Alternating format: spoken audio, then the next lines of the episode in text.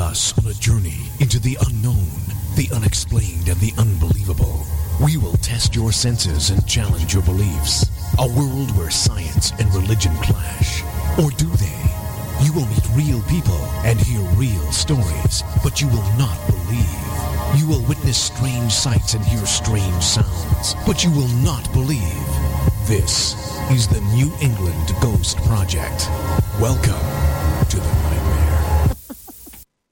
Good morning, good afternoon, good evening, good day, wherever you are. Welcome to Ghost Chronicles. What are we?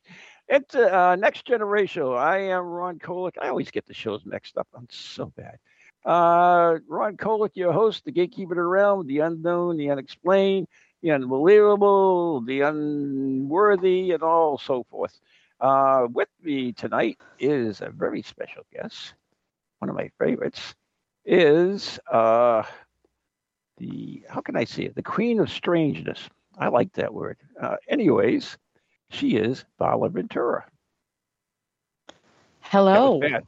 That was bad, huh? no, no, I, I just didn't know what what you were gonna say. Honestly, I don't know what I I'm gonna say. Um, I, I, did, I used to do the morning show, and the producer never knew how I was going to open up the show. He was like, always wanted to see what the hell's he going to talk about now? What's he doing now? And uh, that's what it was. So that's what it came out with today. So there you go. You got it. So Varla, Sounds we good haven't to me. we haven't spoke to you in a, a long, long time. You are an author of many, many books. Uh, you are extremely talented person. Um, so what have you been up to?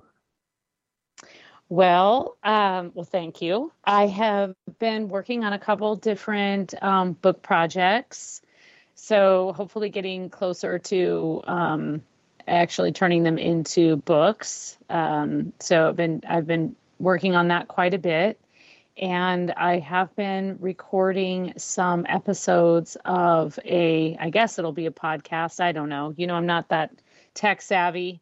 Um, but I've recorded a couple episodes of a series called Midnight Stories with Varla Ventura, and um, yeah, and it's uh, stories to keep you up at night, right? Mm-hmm. Um, or or to pass the time while you're walking the dog, whatever whatever you need to do. Whatever you do. Um, and the first, yeah, and so it's it'll be all kind. It'll be a menagerie. You know, I'm a bit of a, a strange menagerie, so sometimes it um, might be about particular places or events. But currently, the episodes I've recorded are about some pretty um, incredible stories of some uh, women in the paranormal during the spiritualist movement something I've Oh. written about a little bit in the paranormal parlor, and I've kind of expanded and learned more about a couple of these incredible characters that um, I mean, kind of the overarching theme for me in those regards. Um, and I have a, a talk coming up at the Scottish Goddess Conference on this very on this very subject. Scottish goddess. Goddess. How fabulous is that? Yeah. What is that?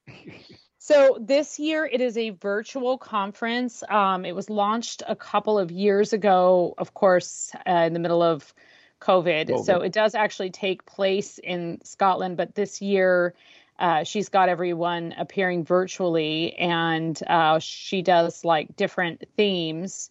This year the theme is Oracles of the Divine. Oh, you you'd love it, Ron.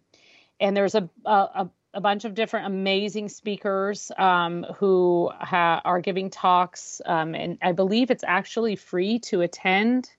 Um, you Wow. just have to uh, register and then ideally make a donation to the Scottish Goddess Conference, which is a I think it's a nonprofit, but it is based in Scotland. And um, my talk is kind of about uh, women using the psychic arts to elevate their status um, during the you know kind of the apex of the spiritualist movement between like 1850 and 1920 or so of course it went on longer than that and started earlier than that but that was really kind of a peak time for spiritualism and there's quite a few women who eh, were able to kind of break out of the confines of what was expected of them or what they were, you know, um, allowed to do in terms of occupation and creative arts. and um, everything from channeling books to um, you know I talk a little bit about the Fox sisters and their their role in kind of um, propelling the spiritualist movement forward. Um, so I think it's I think the name of the talk is breaking the Victorian glass ceiling. um, so that uh, let's see I'll, I'll have to pull the dates up of that conference. It's it uh, it's very interesting. There's some incredible um, incredible speakers. Lon DuQuette is speaking about i think he's speaking about the i ching as an oracle um, just a number of names that you know if you're interested in in the psychic arts at all you would probably recognize and um, it happens once a year. She's put a lot of work into it, and it looks like an incredible lineup. I believe it's, I want to say off the top of my head, it's October 30th through November 1st, but I'll mm-hmm. confirm those dates before we before we get off. I just gotta check. Whatever, check. send me the link and I'll put it up on the page anyway, so that people can find it. So that'd be good.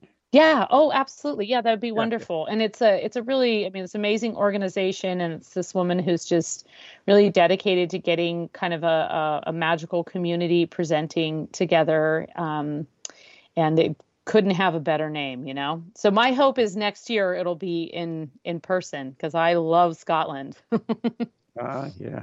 They they all want me up there, but I've never been. It's like I haven't gone. UK the same way. Anywhere in the UK, well, Scotland is UK, but anyway, so, anywhere in that area, they I have friends all over the place. They keep inviting me, but uh, I don't know. I hate flying, so.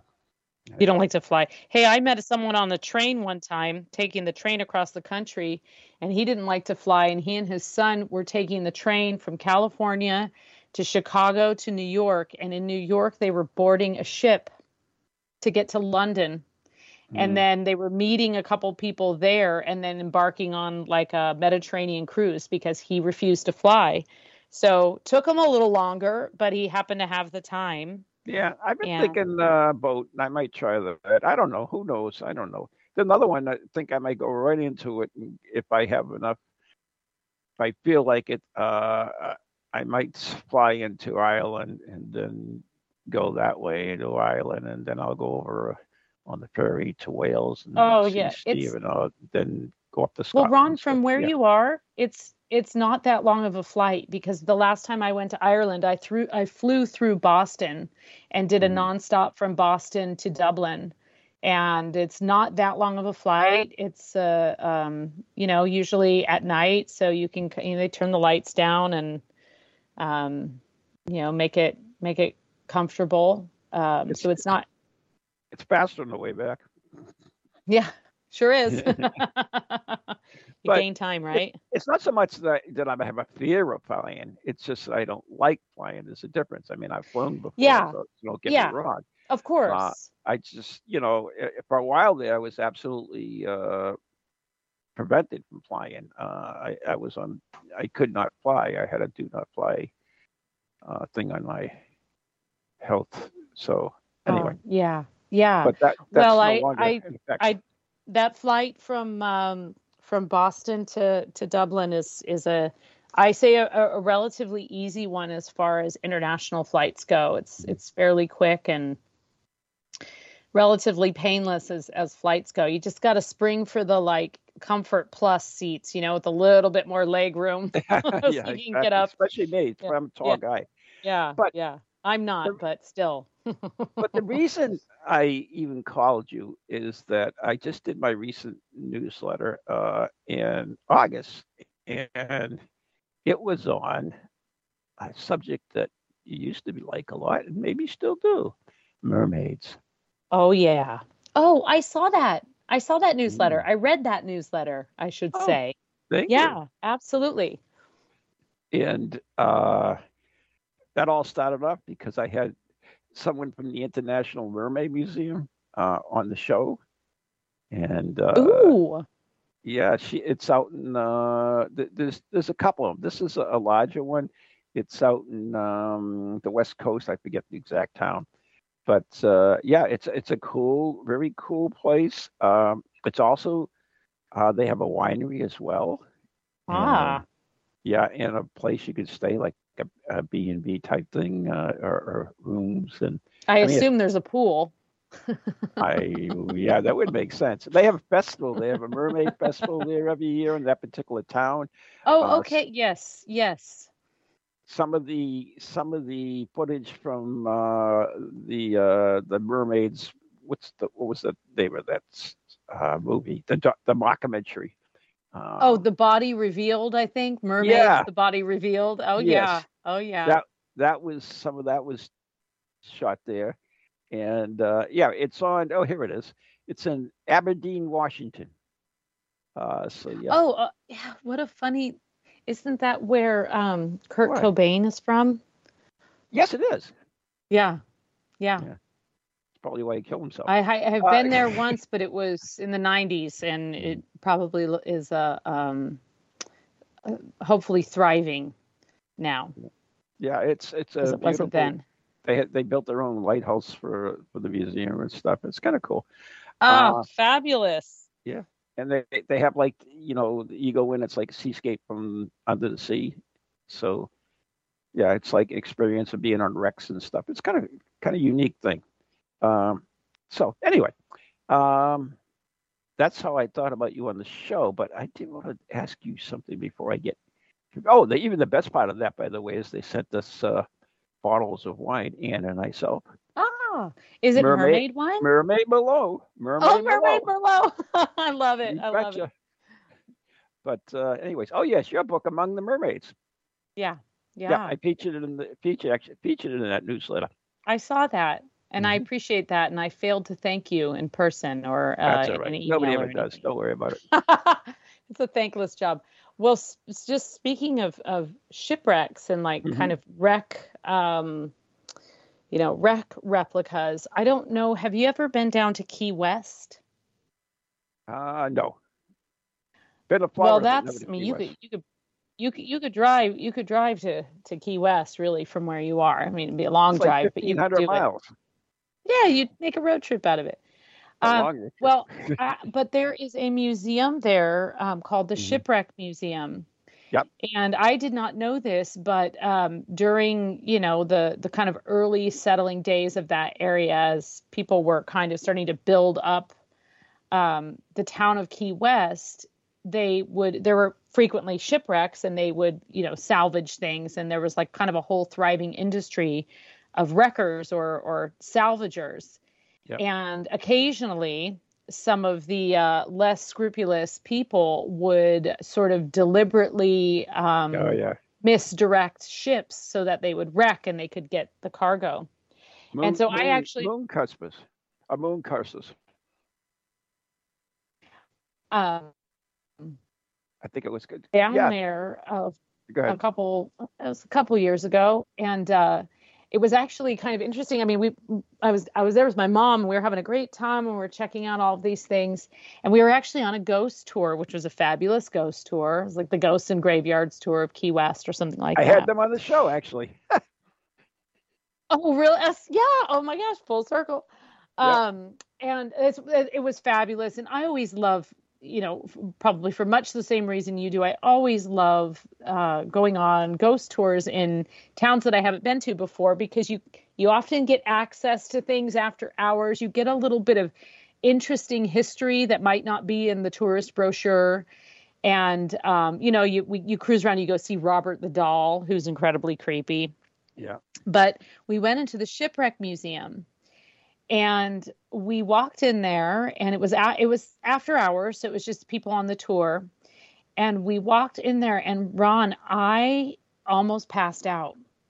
I actually wow. they were talking and all of a sudden i felt all I had one of those experiences where i just felt tremendous amount of pressure not unlike being underwater and Ooh. I oh. didn't I could breathe and everything, but I just I had to actually grab onto the railing in front of me so that I didn't pass out. I was so I didn't fall, you know, and it just was like really really intense.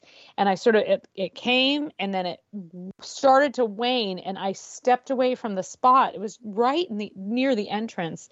I stepped away from the spot and I started to feel better. And I kind of just I didn't say anything because you know I didn't want to be that person on the ghost tour like hey I just had an experience you know it's yeah, just exactly. like okay maybe I can just like just work through this.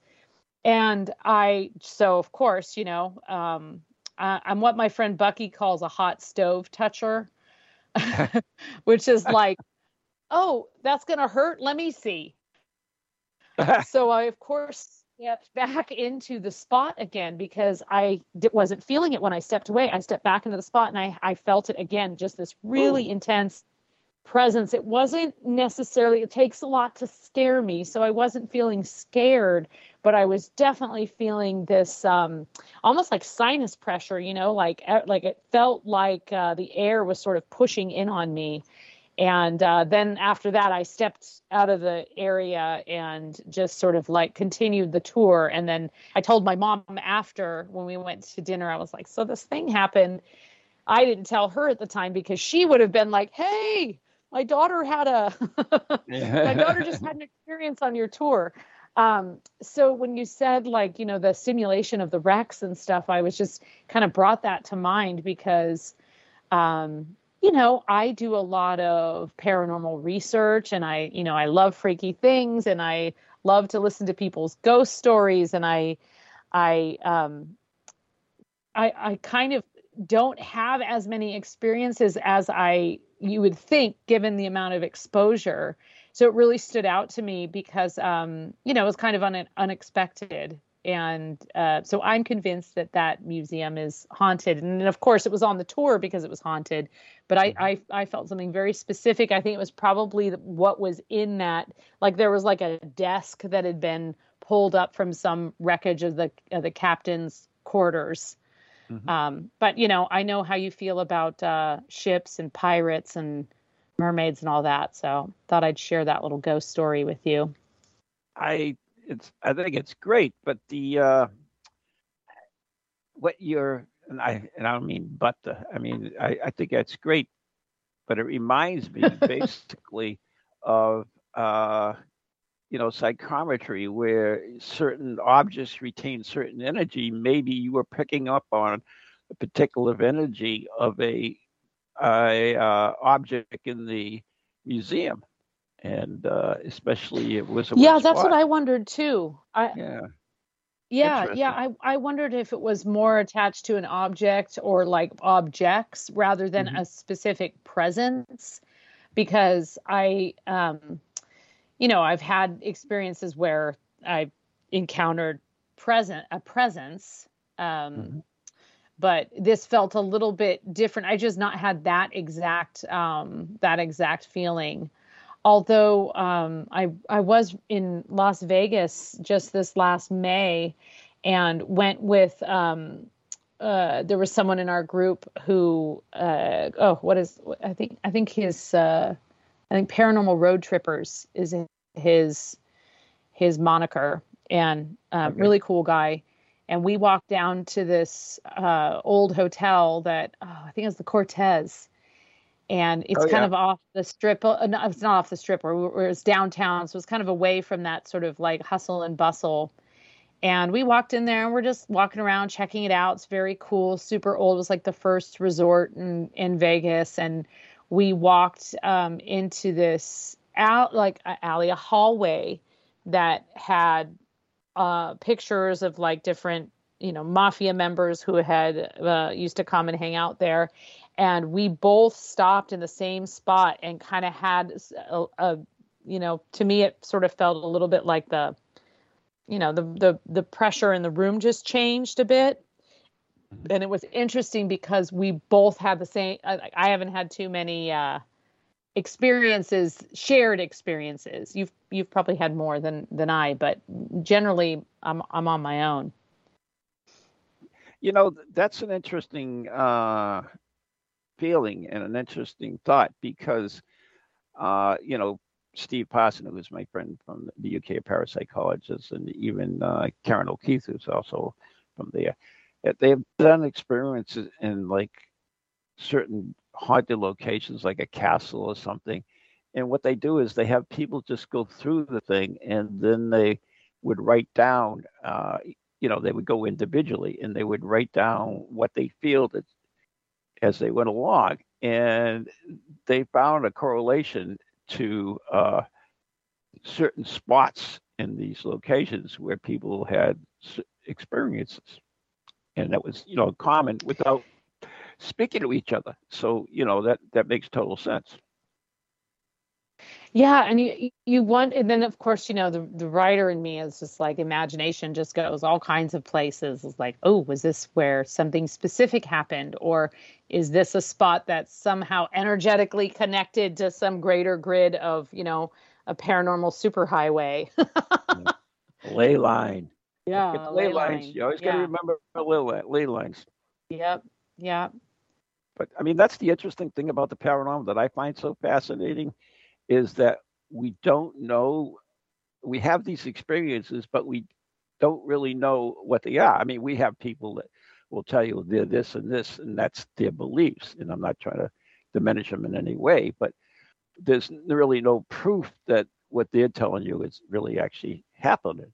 I mean there, there are some beliefs that i believe more than others but and that's all they are is beliefs. We, we, I don't think we'll ever ever prove the paranormal uh, what we are experiencing. I mean, like uh, Steve is the god of infrasound, and uh, he has done all kinds of experiments for all different uh, organizations and and science programs where they they use infrasound uh, to uh, see if the same effects can be obtained. So we, we know that infrasound, a very, very low sound, um, you know, like a bass speaker, you might hear it in the car miles away, you get that vibrational thing. Well, that has an effect on on people.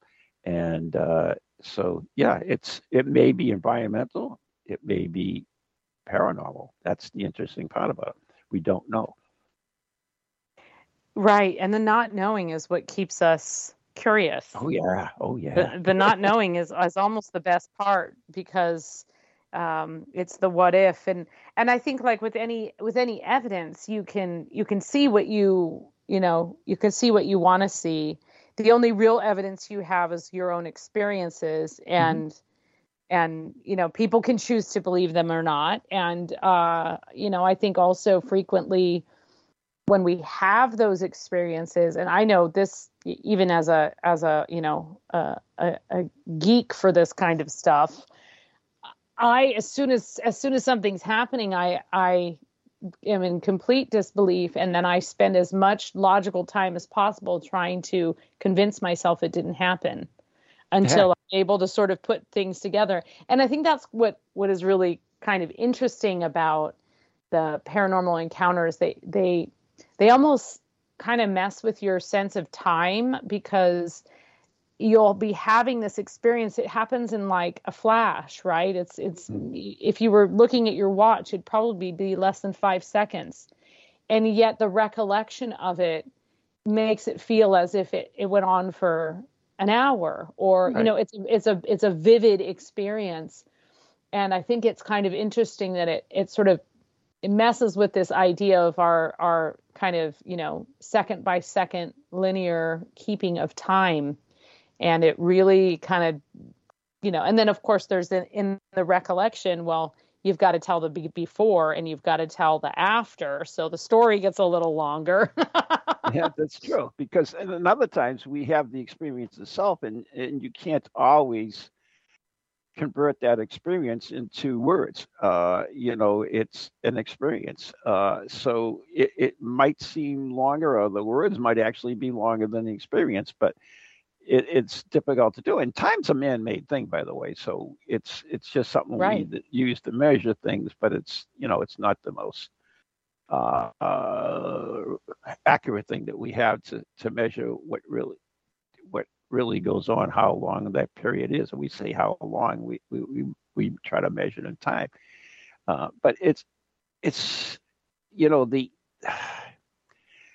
I think I'm lucky in that, in doing this all these years, is that when whenever I do an investigation, even when I collect evidence and, and everything else, I'm always just presenting the evidence. When I taught paranormal CSI, that was the first thing I told people this is when you come into this room, you keep put your beliefs in a jar by the door.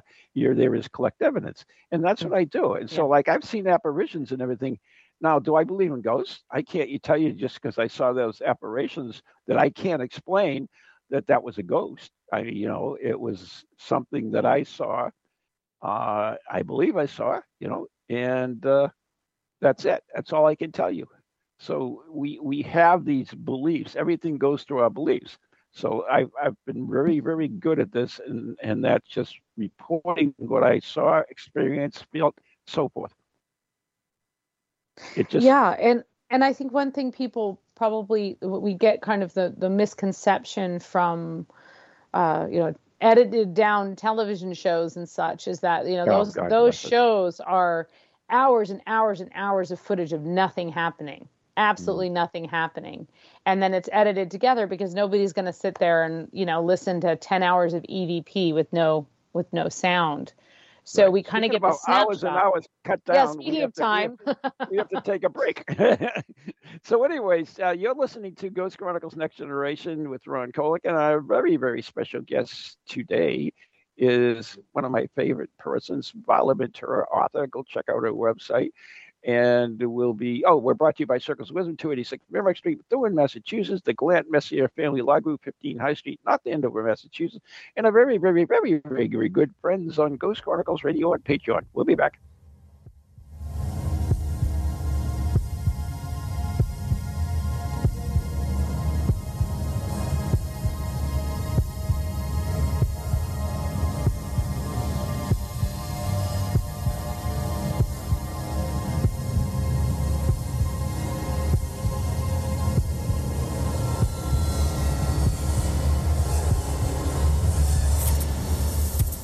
Do you have a paranormal event, book, or something else you want people to know about? Then why not advertise it on Ghost Chronicles Radio?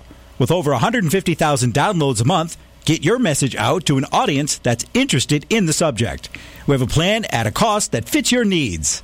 For more information, contact Ron Kolek at anyghostproject at comcast.net or call 978 455 6678. Hello, hello, can you hear me? My name is Harry Price. I am speaking to you via the medium of the Ghost Box. Many of you will know I carried out the first live radio broadcast from Haunted House way back in 1936 for the BBC. Now, thanks to the wonders of modern technology, I am still able to keep abreast of 21st century ghost hunting by listening to Ghost Chronicles International on TogiNet, ParaX Radio, the Ghost Channel, and even on something called a podcast. Two splendid chaps host it. One is an American who calls himself New England's own Van Helsing, although I have discovered his real name is Ron Kolek. The other is Stephen Parsons, and he's a paranormal scientist. Well, mustache, I'm required elsewhere on something called a K2. But don't forget, I'll be listening in every Tuesday from 8 o'clock in Great Britain and 3 o'clock on the American Eastern Seaboard. I trust you will join me there.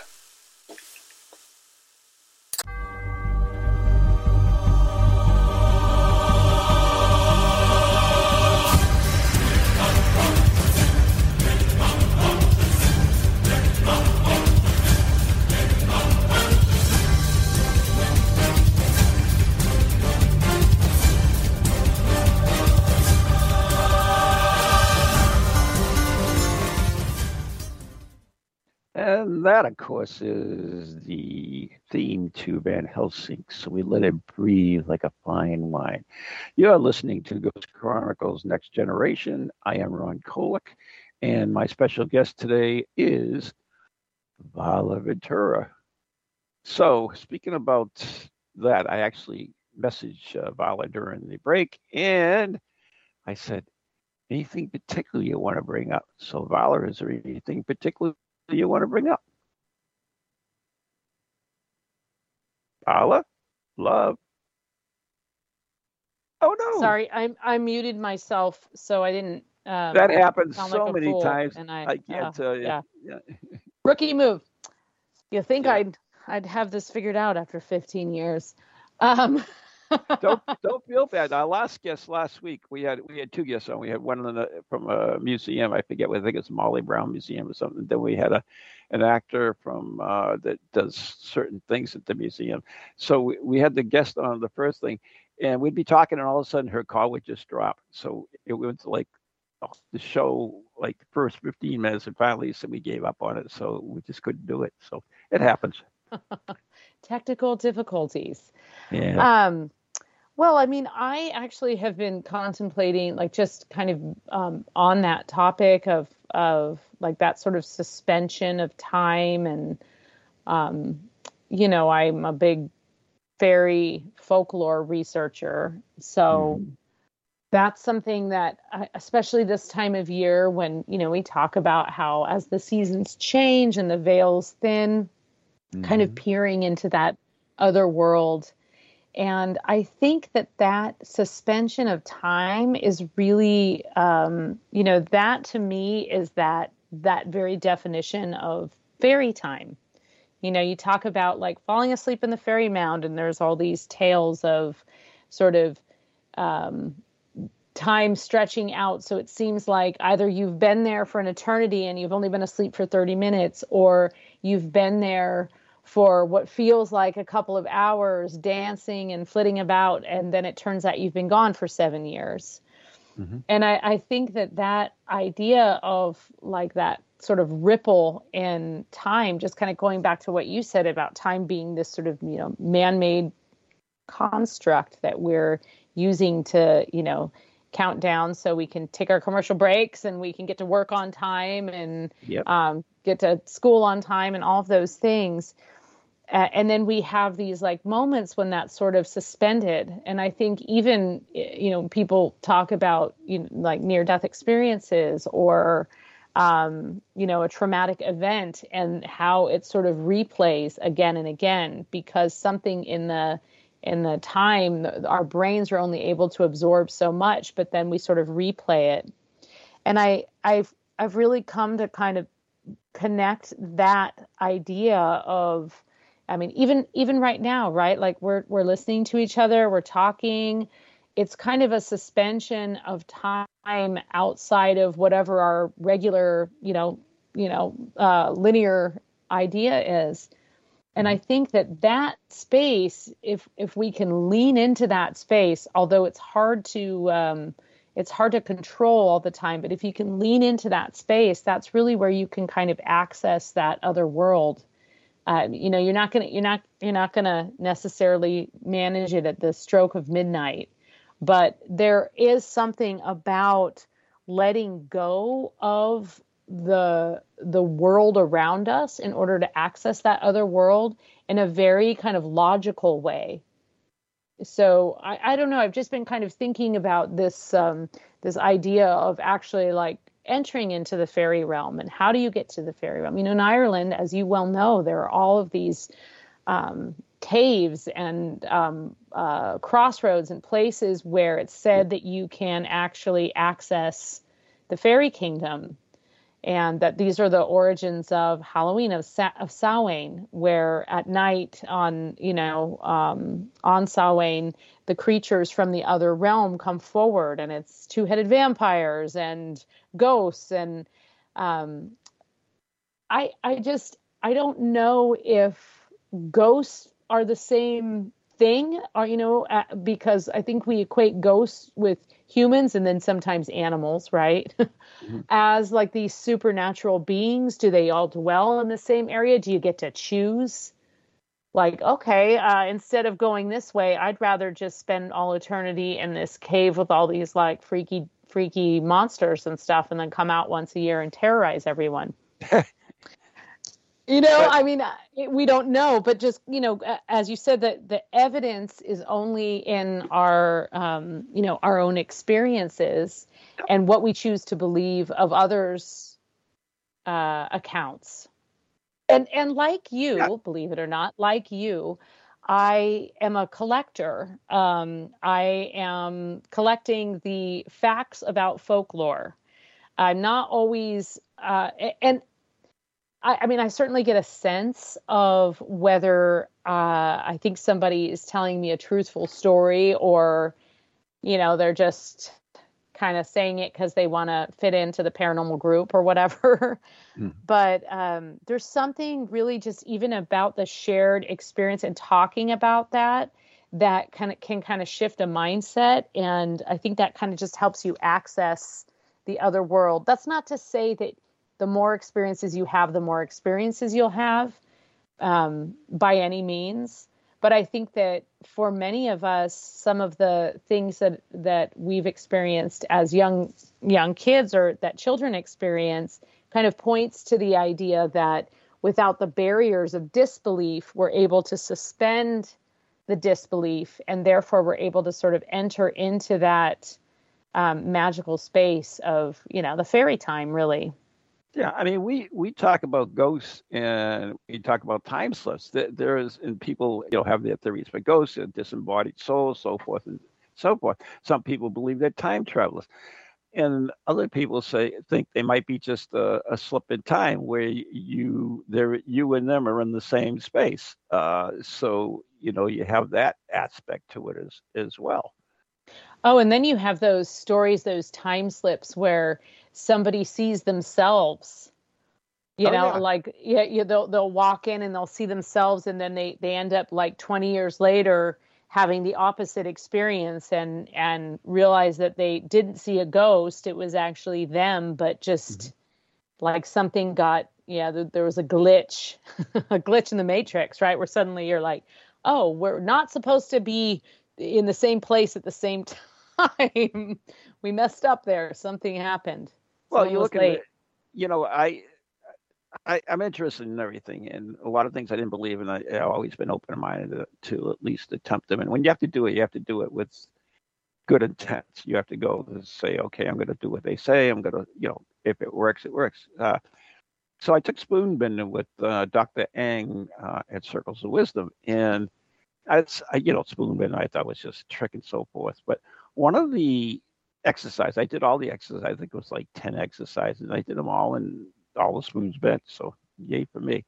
But one of the exercises was was um, having sending your other self out to bend the spoon. So this is an oh. interesting concept because you were talking about seeing your other self.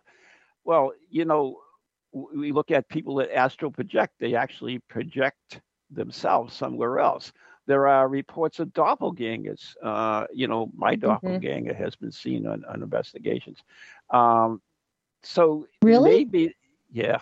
So maybe the, that's what happens. That two, two have, are better than one. yeah. Well, in quantum physics, you can have two particles exist in two locations at the same time. True. Yeah. So I mean, that's very similar. We don't know. That's the like the coolest. Yeah, I know two runs is way too many. I know that. Uh, but this, like I said, there's so much that is so amazing. That if we open our eyes and and just you don't have to believe in it, but just try to you know understand it. And uh, it, it it's it's a good trip. It really is. And I I think I'll keep on learning and keep on uh, doing this stuff until I die, basically. Or you know, to, for me, if you stop learning, then it's you stop living. It's the way I look at it. Yeah, yeah.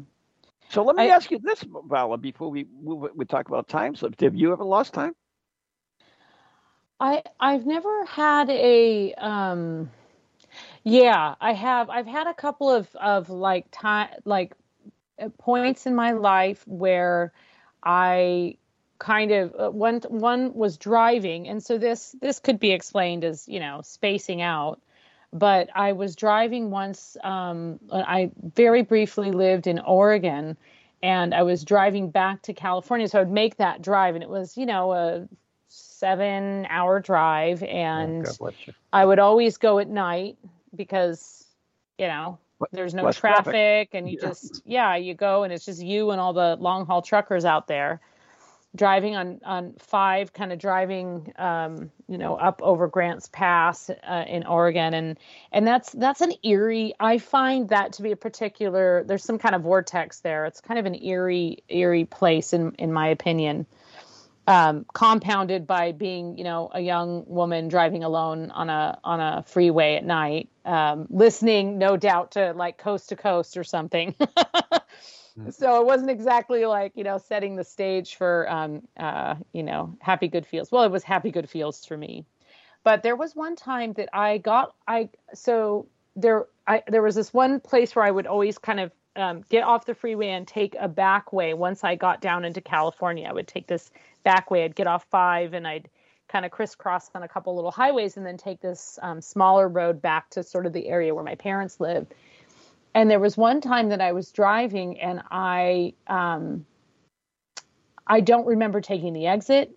I don't remember um, you know having stopping. I don't remember anything like that, and I, I did certainly didn't fall asleep.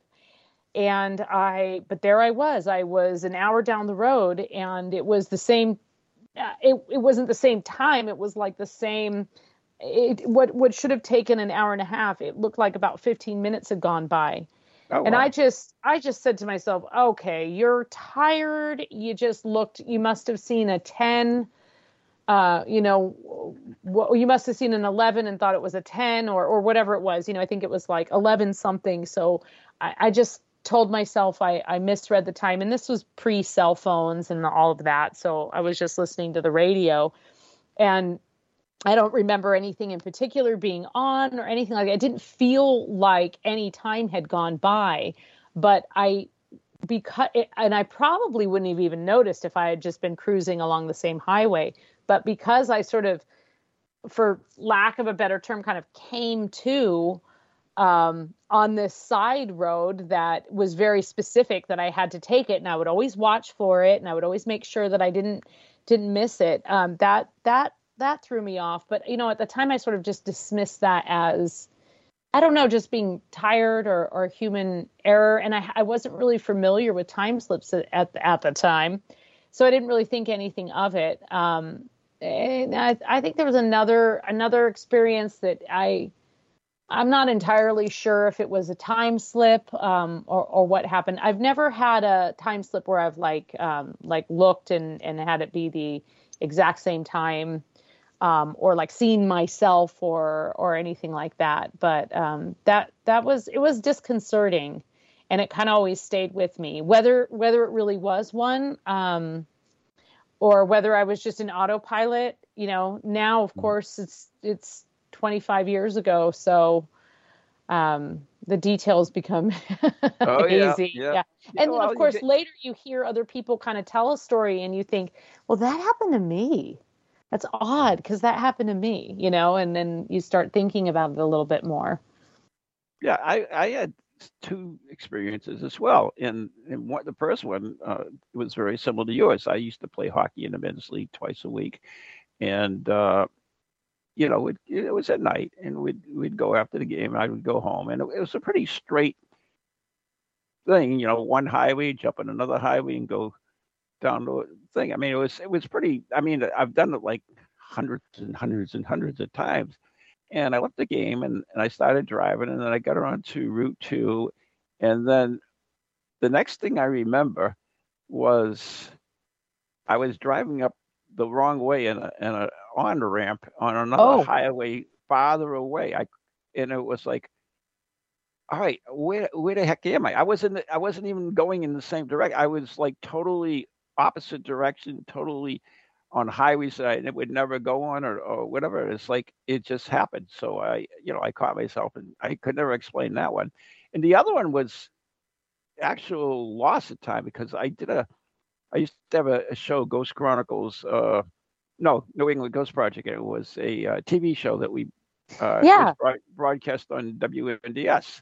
And uh, this is back in commercial TV. Actually, it was the first reality ghost hunting show on TV before the ghost hunting show or anything. But uh, you know, it was small. It, but anyways, so I had a production meeting at, at this guy's house in Dracut the uh, the town I live in, and it's about ten minutes away from my house. So uh, we finished up the, the production meeting. I headed home. I got home, walked in the door, looked at the clock, and it was an hour later. So I picked up the phone. I says, "What time's it there?" And he said, "I said, what time did I leave?" and for some reason, uh, something that should have took me ten minutes took me an hour. Oh, And I have I have no recollection of wandering anywhere off of the route that I normally took. But I was home going through the what just normal and walking out, and that, that time was gone. I could never explain that one. Those are the two time relationship things that I, I can never explain. yeah, yeah. Well, that's that's interesting because I think that um, a lot of people will equate actually the the you know the common sort of alien abduction symptom didn't. is, is is is time right like is is this like missing time but one thing that i really um i mean this i don't think i discovered it i'm sure i'm not the first person to have this thought but when i was working on the fairies pookas and changelings book i was really digging deep into some uh, like there's this uh, you would love you, you it's it's hard to read but it's fascinating but there's a a, a book um, called British Goblins, and it's actually by a man who was the consulate. Um, he was the American consulate um, living in Wales, and he Oh, became wow. fascinated with Welsh um, fairy folk and sort of like ghost culture.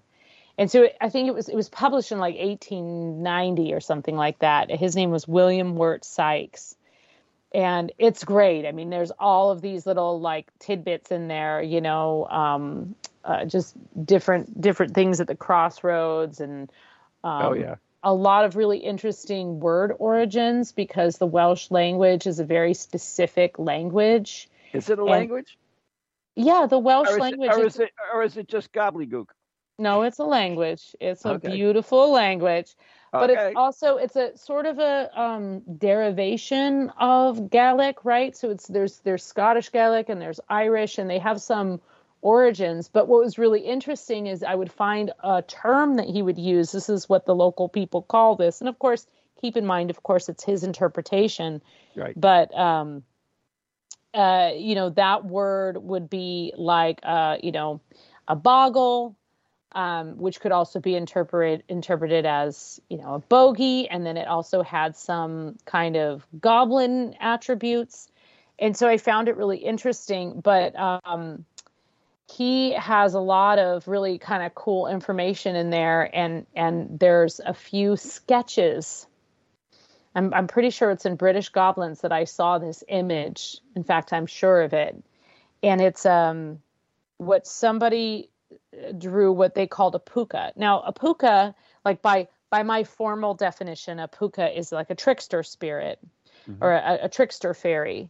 But it also is commonly used as a term to describe fairies in general. Like some people will just call any kind of fairy a pooka. Um, so in in in any case, it was um, and it was spelled slightly differently, but there was this pooka, and it was a sketch, and it was this little thing that was sort of standing next to a rock, and I kid you not, it looks very much like the images that people draw of the Greys, and that just seeing that kind of turned something in my mind. I started seeing um, all of these connections with some of these folk stories and the and the terminology um, like a, a an angry sort of like uh, hobgoblin that is mistreated or doesn't feel appreciated by the household will scratch children at night and so this started sounding kind of poltergeist. Move things around and steal things. Started sounding poltergeist like. Also, the connection to like younger people.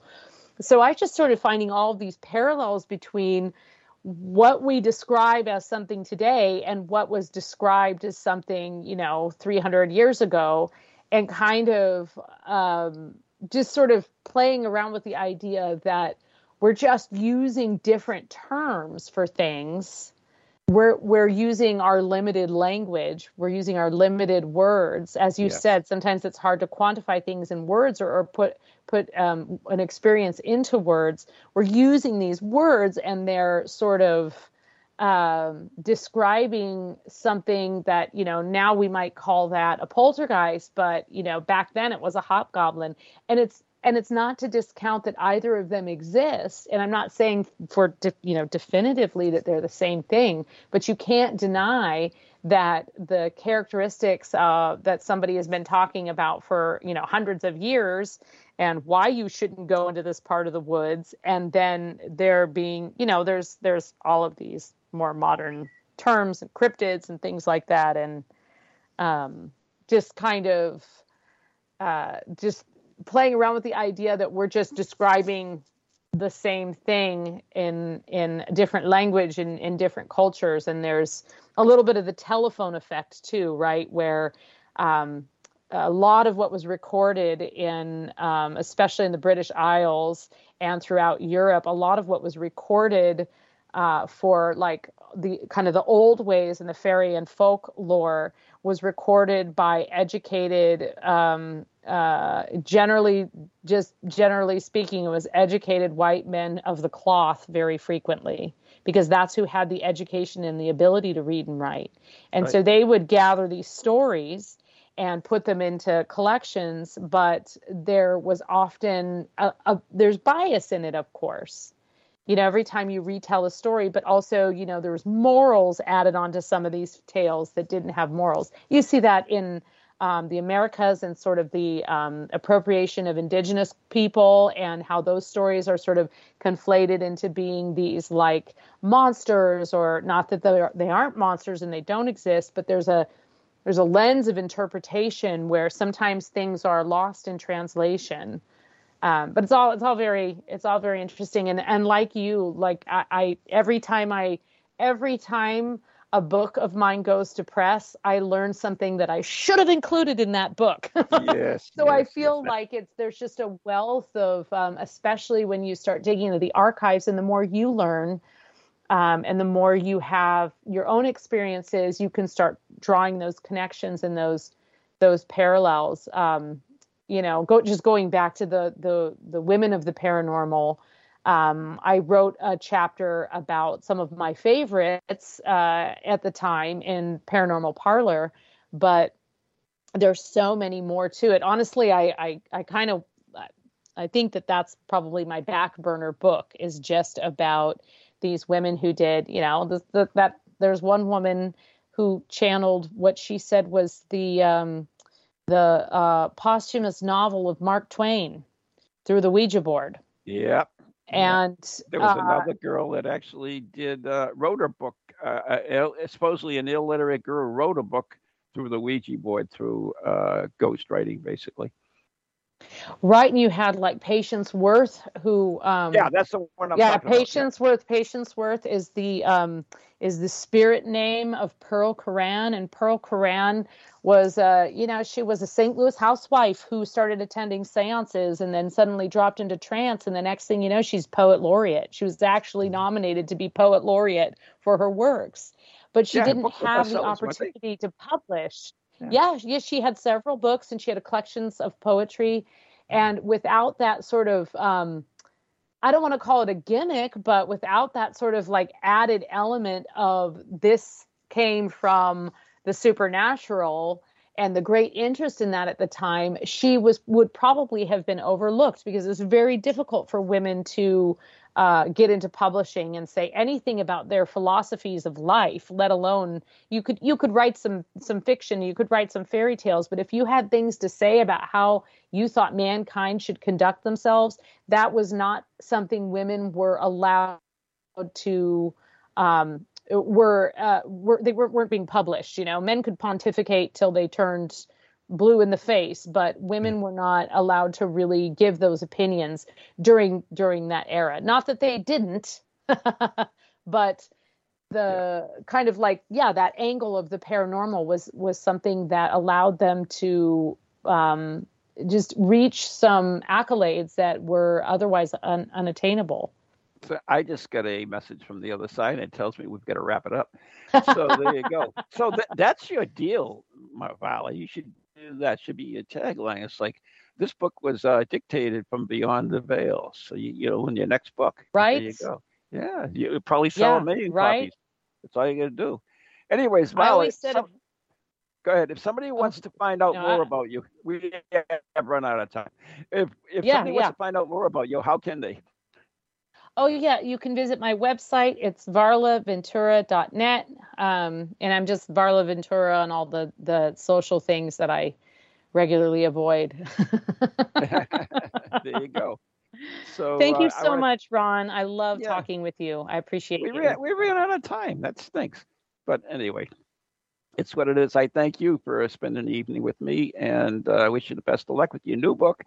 And uh, we're brought to you by Circles of Wisdom, 286 Merrimack Street, Methuen, Massachusetts, the Glant Messier Family Law Group, 15 High Street, North Andover, Massachusetts, and our very good friends on Ghost Chronicles Radio on Patreon.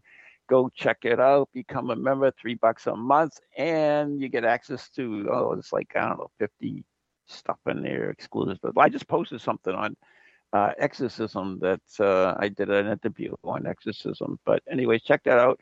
Go to NEGhostProject.com and check out Spirit Quest this weekend. It's a paranormal retreat, lots of cool stuff.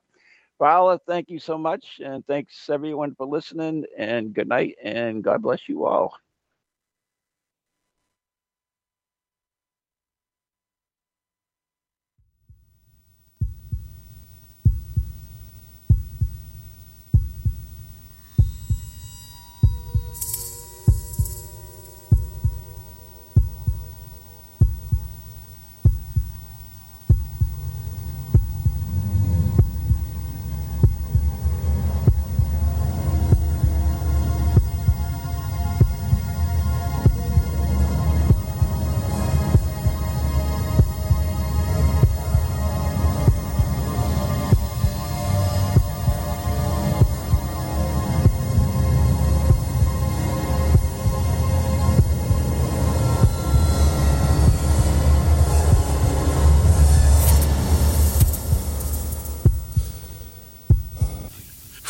To ghosties, long-leggedy beasties, and things that go bump in the night.